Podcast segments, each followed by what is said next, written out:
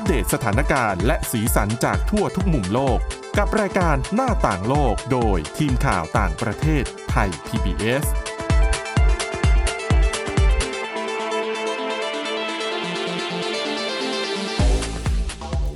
สวัสดีค่ะ คุณผู้ฟังกลับเข้าสู่รายการหน้าต่างโลกกันอีกครั้งหนึ่งนะคะ วันนี้เรามีเรื่องติดหนี้คุณผู้ฟังอยู่นะ เพราะว่าเมื่อวานเล่าค้างไว้นะคะ ถึงเรื่องของลักษณะ ทางจิตวิทยา 8 อย่าง ที่คนอายุเกิน 100 ปีขึ้นไปเนี่ยมีเหมือนเหมือนกัน หรือพูดง่ายๆว่านี่อาจจะเป็นเคล็ดลับของการมีอายุยืนนะคะอะสำหรับวันนี้ค่ะ พบกับคุณจารุพรโอภาสรัฐและดิฉันสวรักษ์จากวิวัฒนาคุณค่ะ สวัสดีค่ะ ก็เราก็หวังนะคะว่าเรื่องราวเหล่านี้เนี่ยจะเป็นประโยชน์กับคุณผู้ฟังอืมนะคะสำหรับรายการหน้าต่างโลกของเราเนี่ยนะคะขายของกันนิดนึงค่ะ ก็เป็นที่ทราบกันดีว่าแต่ไหนแต่ไรเนี่ยเราก็สามารถติดตามฟังกันได้นะคะ ผ่านทุกช่องทางทุกแพลตฟอร์มของอืมไทย PBS ก็พิมพ์คำว่าหน้าต่างโลกนะคะ ก็จะเจอในหลาย ๆ ช่องทาง แต่ว่าตอนนี้เรามีช่องทางใหม่เพิ่มเติมนะคะซึ่งจะมีที่จุฬา Radio Plus ค่ะ สถานีวิทยุแห่งจุฬาลงกรณ์มหาวิทยาลัย FM 101.5เมกะเฮิรตซ์ก็จะออกอากาศทุกวันจันทร์ถึงวันศุกร์ เวลาค่ะ10นาฬิกา30 นาทีนะคะ รวมถึงสถานีวิทยุอื่นๆนะคะ ที่คุณผู้ฟังกำลังติดตามฟังอยู่ณขณะนี้อะกลับไปต่อที่เรื่องราวของสุขภาพนะคะสำหรับคนที่เอ๊ะอยากจะมีอายุยืนยาว แล้วก็มีสุขภาพแข็งแรงด้วยนะคะ ทีนี้ในเรื่องของร่างกายเนี่ยเราคงจะทราบกันดีอยู่แล้วว่าต้องทานอาหารที่มีประโยชน์มันออกอืมกำลังกาย แต่ทีนี้ถ้านาพูดถึงในแง่ของเรื่องของลักษณะนิสัย ซึ่งที่เรานำมาเล่าเนี่ย เท่าที่ดิฉันอ่านหลายอย่างเราสามารถปรับตัวเองได้นะค่ะ เดี๋ยวก็จะไปทวนกันนิดนึงนะคะ มีทั้งหมด 8 ข้ออมเมื่อวานเนี่ยเล่าไปแล้ว 3 ข้อนะคะค่ะวันนี้เดี๋ยวจะมาเล่าที่เหลือ แต่ว่าก่อนจะไปที่เหลือเนี่ย ย้อนความมานิดนึงนะคะว่าข้อ1ถึงข้อ3เนี่ยมันมีอะไรบ้าง ข้อแรกค่ะ คือเป็นคนที่จะมีเรียกว่าเป็นคนที่มีชีวิตชีวานะคะอืมมีความแบบรู้สึกตื่นตัว อยากทำนู่นอยากทำนี่แล้วก็ มีความรู้สึกว่าเอออยากจะมีชีวิตอยู่ต่อต่อไป ก็คืออย่างที่เราพูดกันก็คือ positive thinking อะนะคะอ่ใช่อืมนะคะนั่นคือข้อที่หนึ่งข้อที่สองค่ะ ก็คือลักษณะนิสัยก็คือเป็นคนที่ชอบที่จะมีปฏิสัมพันธ์ หรือสร้างความรู้จักกับคนอื่น ๆนะคะค่ะพูดง่าย ๆ ก็คืออาจจะเป็นคนที่มีลักษณะแบบชอบเข้าสังคมหรือพวก extrovert อืมอะดิฉันเคยเจอคนประเภทนี้นะ แต่ดิค่ะฉันไม่ได้เป็นคนแบบนี้ อย่างสมมติเราไปงานเลี้ยงคือด้วยหน้าที่การงานนะคะบางทีค่ะเราก็ต้องแบบไปงานเลี้ยงของหน่วยงานหรือว่าแหล่งข่าวต่างๆ แล้วไปเนี่ยส่วนมากก็ไม่ได้รู้จักใครอืมแต่เราก็จะเจอคนบางกลุ่มที่แบบพร้อมที่จะเข้ามาทักทายใช่กับเราแม้ว่าไม่เคยรู้จักกันมาก่อน หรืออาจจะค่ะเคยเห็นกันผ่านผ่านๆผ่าน Facebook ผ่านหน้าจออะไรอย่างเงี้ยอืมแต่ก็พร้อมจะอ่าสวัสดีเป็นยังไงบ้างอะ ก็คือพูดคุยกัน ใช่ค่ะ แต่ดิฉันน่ะยอมรับดิฉันไม่ได้เป็นคนแบบนั้น เหมือนกัน ถึงแม้ว่าหน้าที่การงานของเราจะพยายาม คือการเข้าหาผู้คนแล้วก็สังคมถือว่าเป็นหนึ่งใน คุณสมบัติของใช่อาชีพนักข่าวเนาะ ใช่ค่ะ แต่บางทีก็ต้องยอมรับว่าเราอาจจะมี energy สู้คนอื่นไม่ได้นะ อืมอืมนะคะ ก็อาจจะเป็นคนลักษณะนิสัยแบบนั้นที่รู้สึกว่าเออพร้อมจะเปิดกว้างทำความรู้จักกับคนอื่น ๆนะคะ ค่ะ คุณสมบัติข้อที่3ค่ะ เป็นคนมีความมุ่งมั่นอ่า เขายกตัวอย่างนะคะว่าส่วนใหญ่เนี่ยคนที่มีอายุเกิน 100 ปีขึ้นไปแล้วจากการที่เขาทำการสำรวจเนี่ยเขาพบว่าส่วนใหญ่จะเป็นคนที่มีความรับผิดชอบ ขยันขันแข็ง แล้วก็ทำงานหนัก แล้วก็มักจะเป็นคนที่มีเป้าหมายในการใช้ชีวิตนะคะอย่างบางคนบอกว่าเนี่ยคือตื่นมาแต่ละวันเขาก็พยายามดูว่าเอ๊ะวันเนี้ยตื่นขึ้นมาจะทำอะไรเป้าหมายในชีวิตคืออะไร อันนี้เนี่ยมันอาจจะเป็นปัญหาสำหรับคนที่เกษียณ ก็คือทำงานมาแบบ 40-50 ปีพอวันหนึ่งเกษียณแล้วก็ทำตัวไม่ถูกค่ะ คือตื่นมาไม่ต้องไปทำงานแล้วอะนะคะ อันนี้ก็จะมีความรู้สึกแบบ เอ๊ะแล้วชีวิตจะเหมือนกับไม่มีจุดหมาย อืมฉันจะอยู่ไปเพื่ออะไร ลูกๆก็อาจจะโตกันหมดแล้ว หรือบางคนไม่ได้มีภาระนะคะค่ะเขาบอกว่าคือถ้าลักษณะนิสัยของคนที่อายุเกิน 100 ปีเนี่ยก็คือเขามักจะหาความหมายในชีวิต เป้าหมายในชีวิตว่าเขาตื่นมาแต่ละวันเนี่ยเขาจะไปทำอะไรบ้าง จริง ๆ อาจจะไม่ต้องเป็นสิ่งที่ยิ่งใหญ่ก็ได้นะนะคะ แต่เป็นสิ่งที่รู้สึกเออทำแล้วก็ทำให้เกิดประโยชน์กับตัวเอง หรือเกิดประโยชน์กับสังคม อันนี้สำหรับผู้ที่เกษียณนี่อาจจะอะไรดี อาจจะปลูกต้นไม้ก็ได้นะอืมหรือว่าเลี้ยงสัตว์อ่าเป็นเหมือนคุณแม่ดิฉันค่ะวันวันๆหนึ่งก็คือนั่งปลูกแต่ต้นไม้นะคะอืมเอออย่างน้อยคือตื่นมาต้นไม้มันก็ต้องการการดูแลประคบประหงมแตกต่างกันไปนะคะค่ะอันนี้ก็ เป็นกิจวัตรง่ายๆนะคะที่สามารถสร้างได้แล้วก็ทำได้อะคุณสมบัติข้อต่อมาอันนี้ข้อที่ 4 แล้วนะคะ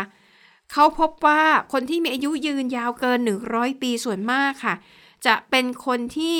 มีความยืดหยุ่นสามารถปรับตัวเข้ากับการเปลี่ยนแปลงได้นะคะอืมในบทความอันนี้เนี่ยนะคะเขายกตัวอย่างเลยอย่างเช่น คนที่เกิดมาในยุคที่เอ่อมีสงครามค่ะ หรือว่าประสบกับภัยพิบัติรุนแรง จะเป็นช่วงเวลาที่อาจจะต้องสูญเสีย ทรัพย์สิน สูญเสียบุคคลนั้นเป็นที่รัก หรืออาจจะเป็นช่วงที่เกิดโรคระบาดอืมนะคะ แล้วมีคนเสียชีวิตจำนวนมาก เขาสังเกตพบว่าคนที่มีอายุยืนยาวเนี่ยนะคะ จะสามารถปรับตัวเข้ากับความเปลี่ยนแปลงโดยเฉพาะอย่างยิ่งความเปลี่ยนแปลงในแง่ร้ายได้ค่ะ คือว่าความยืดหยุ่นการปรับตัวเนี่ยเป็นหนึ่งในคุณลักษณะที่สำคัญที่สุดของผู้ที่มีอายุ 100 ปีขึ้นไปนะคะอืมเพราะว่าอะถ้าเป็นช่วงสงคราม ใครๆก็ต้องสูญเสียแน่นอน เพียงแต่ว่าเหตุการณ์มันเกิดขึ้นไปแล้วเนี่ยเราจะปรับตัวปรับความรู้สึกกับความสูญเสียได้อย่างไร จะสามารถเดินหน้าชีวิตต่อไปได้หรือเปล่าอืมเขาบอกว่าถ้าหากว่าคุณสามารถปรับตัวปรับความคิดได้เนี่ย เวลาที่คุณต้องสูญเสียอะไรไปสักอย่างที่รักมากๆเนี่ยแน่นอนความรู้สึกโศกเศร้าย่อมเกิดขึ้น แต่เมื่อถึงช่วงหนึ่งเนี่ยคุณต้องทิ้งความโศกเศร้าไว้ข้างหลัง แล้วก็เดินหน้าต่อไป ข้อ 5 ค่ะข้อต่อมาค่ะ เป็นคนที่สามารถควบคุมชีวิตตัวเองได้ ในความหมายนี้นะคะเขาหมายถึงว่าคนที่มีความมั่นใจสามารถที่จะตัดสินใจเรื่องราวต่างๆ ควบคุมชีวิตของตัวเองได้ คือไม่ต้องไปคอยหวังแต่ โอ้ฉันต้องให้คนนั้นคนนี้ช่วยตัดสินใจหรือว่าพึ่งพาคนอื่นค่ะ บางคนเนี่ยอะอาจจะเติบโตมาด้วยการที่พ่อแม่ดูแลประคบประหงมเป็นอย่างดีอืมพอจะตัดสินใจเองก็ชักไม่มั่นใจก็คิดว่าอะให้พ่อแม่ตัดสินใจให้ดีกว่าอืมแต่พอมาถึงเวลาวันหนึ่งเนี่ย แต่ละคนก็ต้องจากไปตามวิถีของตัวเองค่ะ ถ้าวันหนึ่งเกิดไม่มีคนให้พึ่งแล้วเนี่ย อืมการคิดการตัดสินใจเองของคนนั้นเนื่องจากไม่ได้ฝึกมาตั้งแต่เล็ก ๆ เนี่ยอาจจะ เอ๊ะไม่รู้ฉันจะตัดสินใจยังไงดีอืมไม่ตัดสินใจเลยค่ะหรือปล่อยให้สถานการณ์มันพาไป ดังนั้นค่ะ การควบคุมชีวิตตัวเองได้ มีความเป็นอิสระ แล้วก็รู้ว่าตัวเองต้องการอะไร อืมต้องการทำสิ่งไหน แล้วทำตัดสินใจได้ด้วยตัวเอง ถือว่าเป็นคุณสมบัติที่สำคัญและช่วยให้อายุยืนยาวอืมอย่างมีคุณภาพด้วยค่ะนะคะ ข้อต่อมาค่ะ ข้อที่ 6 ข้อที่ 6 ก็คือคุณสมบัติของคนที่มีแรงจูงใจในการใช้ความคิด พูดให้ง่ายกว่านั้นก็คือว่า เป็นคนที่มีความสงสัยใคร่รู้รักการเรียนรู้อยู่เสมอนะคะอืมอย่างเช่น ความรู้จะมาจากไหนบ้าง ถ้าเป็นสมัยก่อนก็อาจจะเป็นหนังสือเป็นหลัก เป็นคนที่ชอบอ่านหนังสือ ไม่ว่าจะเป็นหนังสือประเภทใดก็ตาม ไม่ว่าคุณจะอยู่ในฐานะมั่งมีหรือว่าเป็นคนยากจน อันนี้ไม่ได้เกี่ยวเลย ไม่ได้เกี่ยวกับฐานะทางการเงินเลยนะคะ ค่ะ แต่ว่าคนที่มีอายุยืนยาวเกินกว่าร้อยปีเนี่ย ส่วนมากจะเป็นที่คนที่ชอบ แสวงหาความรู้ชอบซักชอบถามสนใจใฝ่รู้สิ่งนั้นสิ่งนี้ แล้วก็พยายามค้นหาคำตอบอืมนะคะ ซึ่งเขาพบว่าการอ่านหนังสือเนี่ยช่วยได้มากๆอะแต่ถ้ามาในยุคปัจจุบันสำหรับบางคนการค้นข้อมูลในสื่อสังคมออนไลน์ หรือว่าในมือถืออาจจะทำได้สะดวกมากกว่า ใช่ค่ะนะคะ อันนั่นแหละแต่เป้าหมายหลักก็คือมีความใฝ่รู้อืมแล้วก็เรียนรู้สิ่งใหม่ ๆ ตลอดเวลา เหมือนให้สมองได้ใช้ เขาเรียกว่าใช้แบบได้ทำงานใช่เนอะมันจะได้อืมเขเขาบอกว่าสมองเนี่ยก็เหมือนกล้ามเนื้อของร่างกายนะคะอืมอะอย่างถ้าเราต้องการให้ร่างกายแข็งแรงหุ่นฟิตหุ่น firm มี six pack ก็ออกกำลังกายบ่อยๆ กล้ามเนื้อมันก็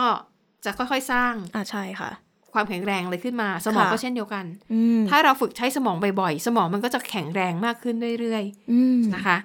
อะข้อต่อมาค่ะ คิดบวก วันนี้พูดง่ายแต่ทำยากเหมือนกันเนาะใช่ค่ะ โดยเฉพาะในยุคปัจจุบันนะนะเขาบอกว่า ผู้ที่อายุมากกว่า 100 ปีส่วนใหญ่เลยเป็นคนคิดบวกนะคะ เอาง่าย ๆเลย เขาบอกว่าจากการที่เขาไปสำรวจแล้วก็สอบถามพูดคุยคนที่อายุเกิน 100 ปีนะคะ ผู้ที่สำรวจเนี่ยบอกว่ายากมากเลยนะ คือแทบไม่เจอเลยคนที่อายุเกิน 100 ปี แล้วก็บอกว่า โอ้ไม่อยากอยู่แล้วอยากจะไปอืมวันนี้พรุ่งนี้เบื่อท้อแท้กับชีวิต ไม่เจอเลยนะคะ ค่ะ ที่ไปพูดคุยแล้วก็เจอมีแต่แบบโอ้ยนี่ชีวิตมีความสุขมากเลยเนี่ย อยากจะอยู่ต่อไปอีกเรื่อยๆ เท่าที่จะไหวเนาะอืมเออแล้ววันนี้พรุ่งนี้จะทำนู่นทำนี่นะคะ เขาบอกว่าความคิดบวก คนที่คิดบวกเนี่ย อาจจะไม่ได้หมายถึงว่าโอ้ฉันต้องมีความสุขตลอดเวลา มันเป็นไปไม่ได้ อืมมันไม่มีทางที่ใครจะแบบมีความสุขได้ตลอดเวลาอ่าใช่ค่ะเพี่เนี่ยว่าคำว่าคิดบวกในที่นี้เนี่ย เอาง่าย ๆ เลยเขาบอกว่าหมายถึง การที่คุณจะมีความสุข กับสิ่งเล็กๆ ในแต่ละวันอืมเช่นวันนี้คุณจารุพรค่ะณมาออฟฟิศช้าใช่ไหมค่ะ ปกติมาเวลาเนี้ยไม่มีที่จอดแหละอ่าใช่โอ้ยวันนี้โชคดีมีคนแบบว่าเอารถออกพอดี อ๋อใช่ คุณพี่ security ช่วยโบกหาที่จอดให้อืมแค่เนี้ยคุณก็อาจจะโหวันนี้โชคดีจังเลย มีความเออสุขจังได้ที่จอดได้ที่แบบจอดในซองจอดในร่มค่ะ คือมีความสุขกับสิ่งเล็ก ๆ น้อย ๆ แบบนี้บ้างก็ได้อืมันไม่จำเป็นต้องเป็นสิ่งที่แบบยิ่งใหญ่ต้อง ถูกอืมลอตเตอรี่สักยี่สิบล้านถึงจะค่อยมีความสุขไม่ต้องะรแบบใช่ไหมเนี้คะยไม่ต้องเนะคะ พยายามมีความสุขกับสิ่งเล็ก ๆ น้อย ๆ ที่เกิดขึ้นอืมนะคะ ข้อสุดท้ายค่ะค่ะ ข้อสุดท้ายเขาบอกว่าสิ่งที่คนอายุเกินหนึ่งร้อยปีมีคล้าย ๆ กันเหมือนกันนั่นก็คือ ความเฉลียวฉลาด อืม อันนี้จริงๆดิฉันว่าก็ฝึกได้อยู่นะ เพราะเขาบอกว่านักวิจัยจากมหาวิทยาลัยในสเปนนะคะที่ทำแบบสอบถาม เป็นคนที่ศึกษาเรื่องนี้เขาบอกว่า คำว่าฉลาดในที่นี้เนี่ยอาจจะหมายถึงว่ากลุ่มคนที่มีความสามารถด้านการคิด การให้เหตุผล สามารถแก้ปัญหาได้อย่างลุล่วง แล้วก็เรียนรู้ได้ในเวลาอันสั้น อันนี้จริงๆ ฉันก็ฝึกได้นะ อย่างน้อยเนี่ยก็คืออะถ้าเราแบบอะไปฟังข่าวอะไรมาในสื่อสังคมออนไลน์อืมอย่างเช่นก็บอกเอ้ยต้นไม้ต้นนี้กินแล้วรักษามะเร็งได้อะลองคิดดูก่อน ลองคิดดูก่อนว่า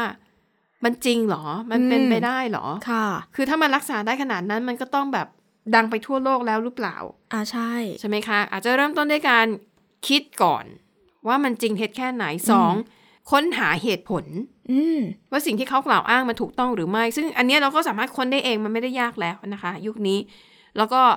ถ้ามันเป็นปัญหาก็พยายามหาทางแก้ปัญหาให้รู้ร่วงแล้วก็เรียนรู้สิ่งใหม่ ๆ ได้ ในเวลาอันสั้น แต่แน่นอนด้วยของสติปัญญาความเฉลียวฉลาดแต่ละคนมันก็ไม่ไม่ไม่เหมือนกัน ใช่นะคะ แต่สิ่งเหล่านี้อะก็พยายามฝึกได้ ดิฉันว่าคล้ายๆกับเรื่องที่บอกว่าต้องแบบเป็นคนใฝ่รู้เนาะค่ะอาจจะต้องได้ฝึกสมองบ่อยๆ ก็คือเป็นคนเหมือนแบบหาทางคิด หาทางรอดให้กับชีวิตตัวเองอยู่เรื่อยๆค่ะอืมก็เลยไม่แปลกที่อาจจะแบบได้มีอายุยืนยาวไงอืมอืมนะคะอะและนี่ก็คือ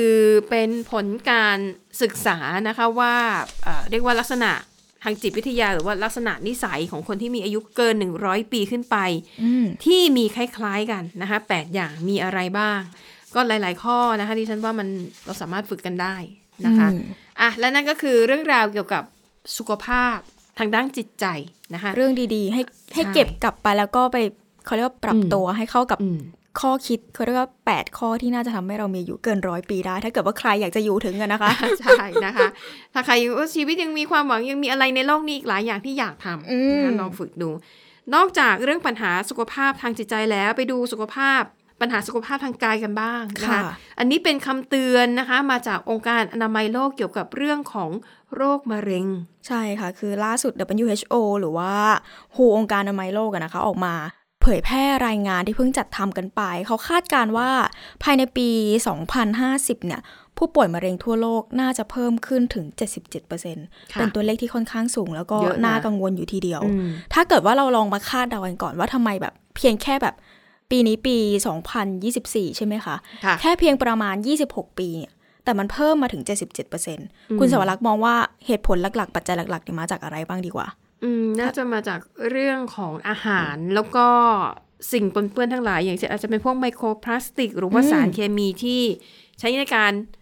มาตั้งแต่การปลูกเลยแหละอืมปุ๋ยเอ่ยยาค่ะกำจัดวัชพืชเอ่ยแล้วก็สารเคมีปรุงแต่งต่าง ๆ ในสิ่งที่เรา รับประทานเข้าไปมันน่าจะเพิ่มเยอะขึ้น อืมก็เป็นปัจจัยที่เหมือนเราก็ควบคุมได้ยากอะนะคะ แล้วก็อย่างถ้าเกิดว่าตัวดิฉันมองจะเป็นเรื่องของมลพิษที่ตอนนี้รู้สึกว่าค่อนข้างรุนแรงขึ้นในหลายพื้นที่ ต้องบอกก่อนว่ารายงานชิ้นนี้ก็อย่างที่บอกไปเพิ่งเผยแพร่ไปนะคะ เป็นการไปศึกษาข้อมูลที่ครอบคลุม 185 ประเทศทั่วโลกรวมไปถึงเขาเรียกว่าชนิดของมะเร็งประมาณ 36 ชนิดค่ะเขาบอกว่าผู้ป่วยมะเร็งทั่วโลกเนี่ยจะสูงจะสูงขึ้น ประมาณ 35 ล้านคนภายในปี 2050 นะคะ ซึ่งถ้าไปเปรียบเทียบกับปี 2000 ประมาณ 2022 ที่ผ่านมาเนี่ย ที่มีผู้ป่วยประมาณ 20 ล้านคนเขาบอกว่าจะเพิ่มขึ้นมาประมาณถึง 77%เลยทีเดียว โดยเขาบอกว่ามะเร็งที่น่าจะเป็นที่พบมากที่สุด แล้วก็ตรวจพบได้มากที่สุดเนี่ย ถ้าเกิดว่าย้อนไปดูข้อมูลในปี 2022 เขาบอกว่าอันดับต้นๆเนี่ยคือมะเร็งปอดนะคะค่ะ มะเร็งปอดเขาบอกว่ามีผู้ป่วยประมาณ 2.5 ล้านคนทั่วโลกหรือว่าคิดเป็น 12.4%ของทั้งหมดค่ะ รองลงมาก็คือมะเร็งเต้านมอืมเป็นสิ่งที่ผู้หญิงหลายๆ คนก็น่าจะได้ยินแล้วก็คุ้นหูกันอย่างดีค่ะรองลงมามากกว่านั้นก็คือมะเร็งลำไส้ใหญ่ค่ะ ต่อมลูกหมากแล้วก็รวมไปถึงมะเร็งกระเพาะอาหาร โดยมะเร็งปอดเนี่ยเขาบอกว่ายังเป็น มะเร็งชนิดหลักๆ ที่ทำให้ผู้คนเสียชีวิตมากที่สุดด้วย เขาบอกว่าคิดเป็นประมาณ 19%หรือว่าประมาณ 1.8 ล้านคนนะคะ นอกจากนี้เขาบอกว่าเหตุผลหลักๆ ที่ทำให้ภายใน20 กว่าปีข้างหน้าเนี่ย จะมีผู้ป่วยมะเร็งทั่วโลกเพิ่มมากขึ้นขนาดนั้น เป็นเพราะว่าเรื่องของความไม่เท่าเทียมกันอืมในแต่ละประเทศ อย่างเช่นเขาบอกว่า ในประเทศที่มีดัชนีการพัฒนามนุษย์ หรือว่าประชากรที่สูงเนี่ยเขาบอกว่ามันก็เหมือนเป็นตัวชี้วัดหลัก ๆ แล้วว่าประเทศนั้นเนี่ยก็น่าจะมีคุณภาพชีวิตที่ดี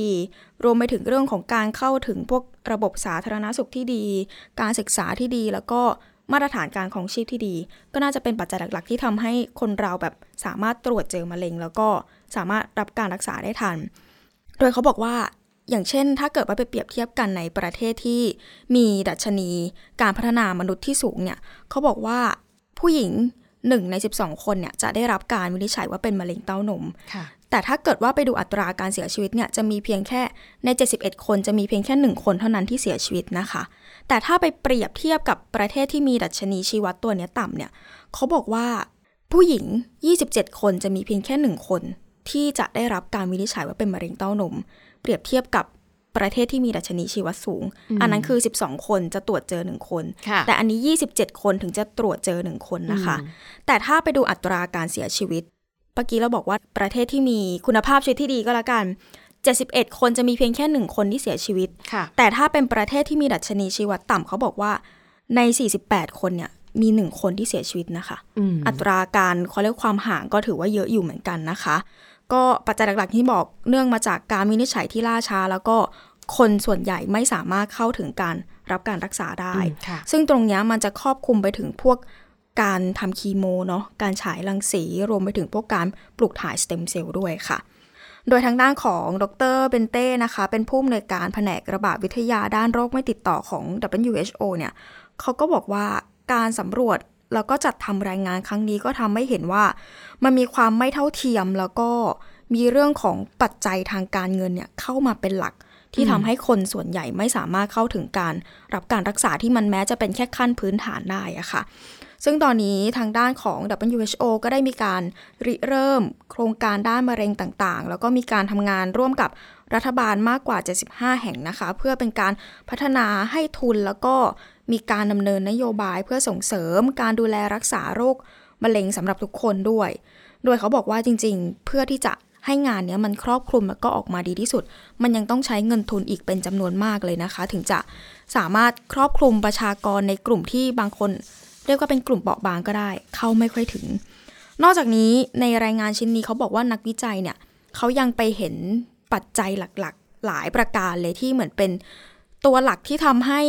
มีอัตราการเกิดมะเร็งทั่วโลกเนี่ยสูงขึ้น เขาบอกว่ามาจากเรื่องโรคก็มีเหมือนกันก็คือ โรคอ้วนนะคะค่ะเรื่องของการสูบบุหรี่ การดื่มเครื่องดื่มแอลกอฮอล์รวมไปถึงปัจจัยด้านสิ่งแวดล้อมอย่างเช่น พวกมลพิษทางอากาศด้วย แต่ถึงแม้ว่ามองในทั่วโลกจะมีในอีก 20 กว่าปีข้างหน้าจะมีผู้ป่วยมะเร็งเพิ่มมากขึ้น แต่เขาบอกว่า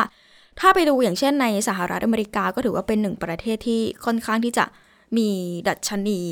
การพัฒนามนุษย์ที่โอเคเนี่ยเขาบอกว่าอย่างน้อยในสหรัฐอเมริกาเนี่ยจำนวนผู้เสียชีวิตจากโรคมะเร็งเนี่ยเขาบอกว่ายังคงลดลงอย่างต่อเนื่องนะคะ แต่กลับกลายเป็นว่าอัตราการเสียชีวิตของผู้คนเนี่ยเหมือนไปเกิดกับโรคอื่น ๆ แทนมากกว่าโรคมะเร็งค่ะรวมไปถึงพวกอุบัติเหตุด้วย อย่างเขาบอกว่าข้อมูลตั้งแต่ในช่วงปี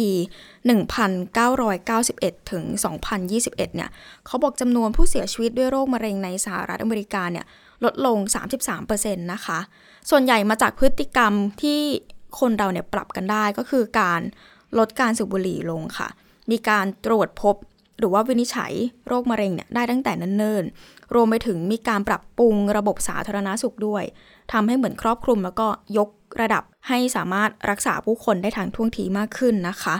นอกจากนี้แต่เขาบอกว่าถึงแม้ว่ามันจะดูดีขึ้น แต่มันยังเกิดความ เหลื่อมล้ำความไม่เท่าเทียมกัน เขาบอกว่ายังมีถ้าเทียบกันระหว่างคนผิวสีกับคนผิวขาวเนี่ย คนผิวสีส่วนใหญ่ก็ยังประสบปัญหากับโรคมะเร็งเยอะกว่าอยู่ดีนะคะ นอกจากนี้เขาบอกว่าในรายงานของ American Cancer Society เขาบอกว่า แม้จำนวนผู้ป่วยโรคมะเร็งจะลดลง แต่ถ้าเกิดว่าไปดูก็คือหลักๆ แล้วหลังๆ มาเนี้ย ถ้าเวลาเราไปตรวจพบผู้ป่วยโรคมะเร็ง ส่วนใหญ่เนี่ยจะมีอายุน้อยลงเรื่อยๆ ก็คือปกติ อาจจะแบบสัก 60 70 ค่อยตรวจเจอกัน แต่เขาบอกว่าเดี๋ยวนี้วัยรุ่นก็เป็นกันได้ หนุ่มสาวก็เป็นกันได้นะคะ เขาบอกว่าอย่างเช่น เหมือนเขาไปตรวจเจอในเรื่องของโรคมะเร็งลำไส้ใหญ่แล้วก็ทวารหนักในผู้ใหญ่ที่อายุต่ำกว่า 55 ปี เขาบอกว่า เพิ่มขึ้น จาก 11%ในปี 1995 เป็น 20%ในปี 2019 นะคะ ถือว่าเป็นอัตราส่วนที่เยอะ แล้วก็ทำให้แพทย์หลาย ๆ คนเกิดความกังวลอยู่เหมือนกันค่ะ นอกจากนี้จริง ๆ ในช่วงของที่โจไบเดนเขาได้เป็นผู้นำสหรัฐเนี่ยเขาก็ได้มีการเหมือนประกาศ การต่อสู้กับโรคมะเร็งจัดทำโครงการต่างๆ ด้วยเหมือนกันเพื่อเป็นการลดการเสียชีวิตของประชากรที่จะเสียชีวิตด้วยโรคมะเร็งในสหรัฐ โดยเขามีความตั้งใจว่าจะลดลงครึ่งหนึ่งใน 25 ปีให้ได้นะคะ ซึ่งเขาบอกว่าเพื่อการผลักดันครั้งนี้เนี่ยมีหลายหน่วยงานเลยเข้าร่วมด้วย ไม่ว่าจะเป็นนาซาก็ด้วยนะคะสำนักงานคุ้มครองสิ่งแวดล้อม รวมไปถึงพวกกระทรวงสาธารณาสุข แล้วก็กลุ่ม บริหารบริการจัดการด้านของประชากรเนี่ยก็เข้าร่วมกับโครงการนี้ด้วยค่ะ แต่จริง ๆ ก็มีผู้เชี่ยวชาญออกมาบอกว่า จริง ๆ แม้ว่าจะมีความก้าวหน้าในการตรวจหามะเร็งในระยะเริ่มแรกที่มันดูเหมือนจะพัฒนามากขึ้น และหลายฝ่ายหลายๆประเทศเนี่ยพยายามให้ความสำคัญมากขึ้น แต่สุดท้ายแล้วเรื่องของความไม่เท่าเทียมกัน ก็ยังเป็นปัจจัยหลัก ๆ ที่ทำให้อัตรา ผู้ป่วยโรคมะเร็งรวมไปถึงผู้เสียชีวิตจากโรคมะเร็งเนี่ยสุดท้ายก็ยังเพิ่มสูงขึ้นแบบไม่สามารถควบคุมได้อยู่ดี เพราะฉะนั้นก็เหมือนกับอยากให้มีการกระจายแล้วก็มองไปถึงปัญหาโครงสร้างในแต่ละประเทศด้วย อันนั้นถึงจะเป็นจุดที่น่าจะแก้ไขอัตราของผู้ป่วยโรคมะเร็งได้อย่างแท้จริงค่ะนะคะ ก็ ถ้าพูดจริง ๆ แล้วนะจนถึงณตอนนี้เนี่ยมันยังไม่ได้มีหลักฐานทางวิทยาศาสตร์ที่ระบุได้แบบชัดเจนร้อยเปอร์เซนว่ามะเร็งเกิดจากอะไรค่ะนะคะ นักวิทยาศาสตร์บางคนเนี่ยถึงขั้นใช้คำว่าคนที่เป็นมะเร็งก็คือคนที่โชคร้ายคือ bad luck เอาคือง่ายๆเลยดวงอะนะคะ เพราะว่าอย่างที่เราเห็นเนี่ยนะคะ หลายคนดูแลตัวเองดีมาก ไม่สูบบุหรี่ไม่ดื่มแอลกอฮอล์ออกกำลังกายเป็นประจำแต่สุดท้ายเอามาพบอีกทีเป็นมะเร็งระยะสุดท้ายก็มีใช่ค่ะ อะแต่อย่างไรก็ดีค่ะ ป้องกันไว้ก็ดีกว่าไม่ทำอะไรเลยนะคะอะดังนั้นนี่ก็คือเป็นเรื่องราวเกี่ยวกับสุขภาพนะคะน่าจะเป็นประโยชน์คุณผู้ฟังบ้างแหละ รวมถึงตัวพวกเราเองด้วยนะคะ ค่ะ และนี่ก็คือเรื่องราวทั้งหมดที่เราสองคนและทีมงานนำมาฝากกันในวันนี้นะคะ คุณผู้ฟังสามารถติดตามฟังรายการหน้าต่างโลกได้ทุกช่องทางของทางไทย PBS Podcast ค่ะ รวมถึงสถานีวิทยุที่คุณผู้ฟังรับฟังอยู่ในขณะนี้นะคะ วันนี้เราสองคนและทีมงานลาไปก่อน สวัสดีค่ะ สวัสดีค่ะ Thai PBS Podcast View the world via the voice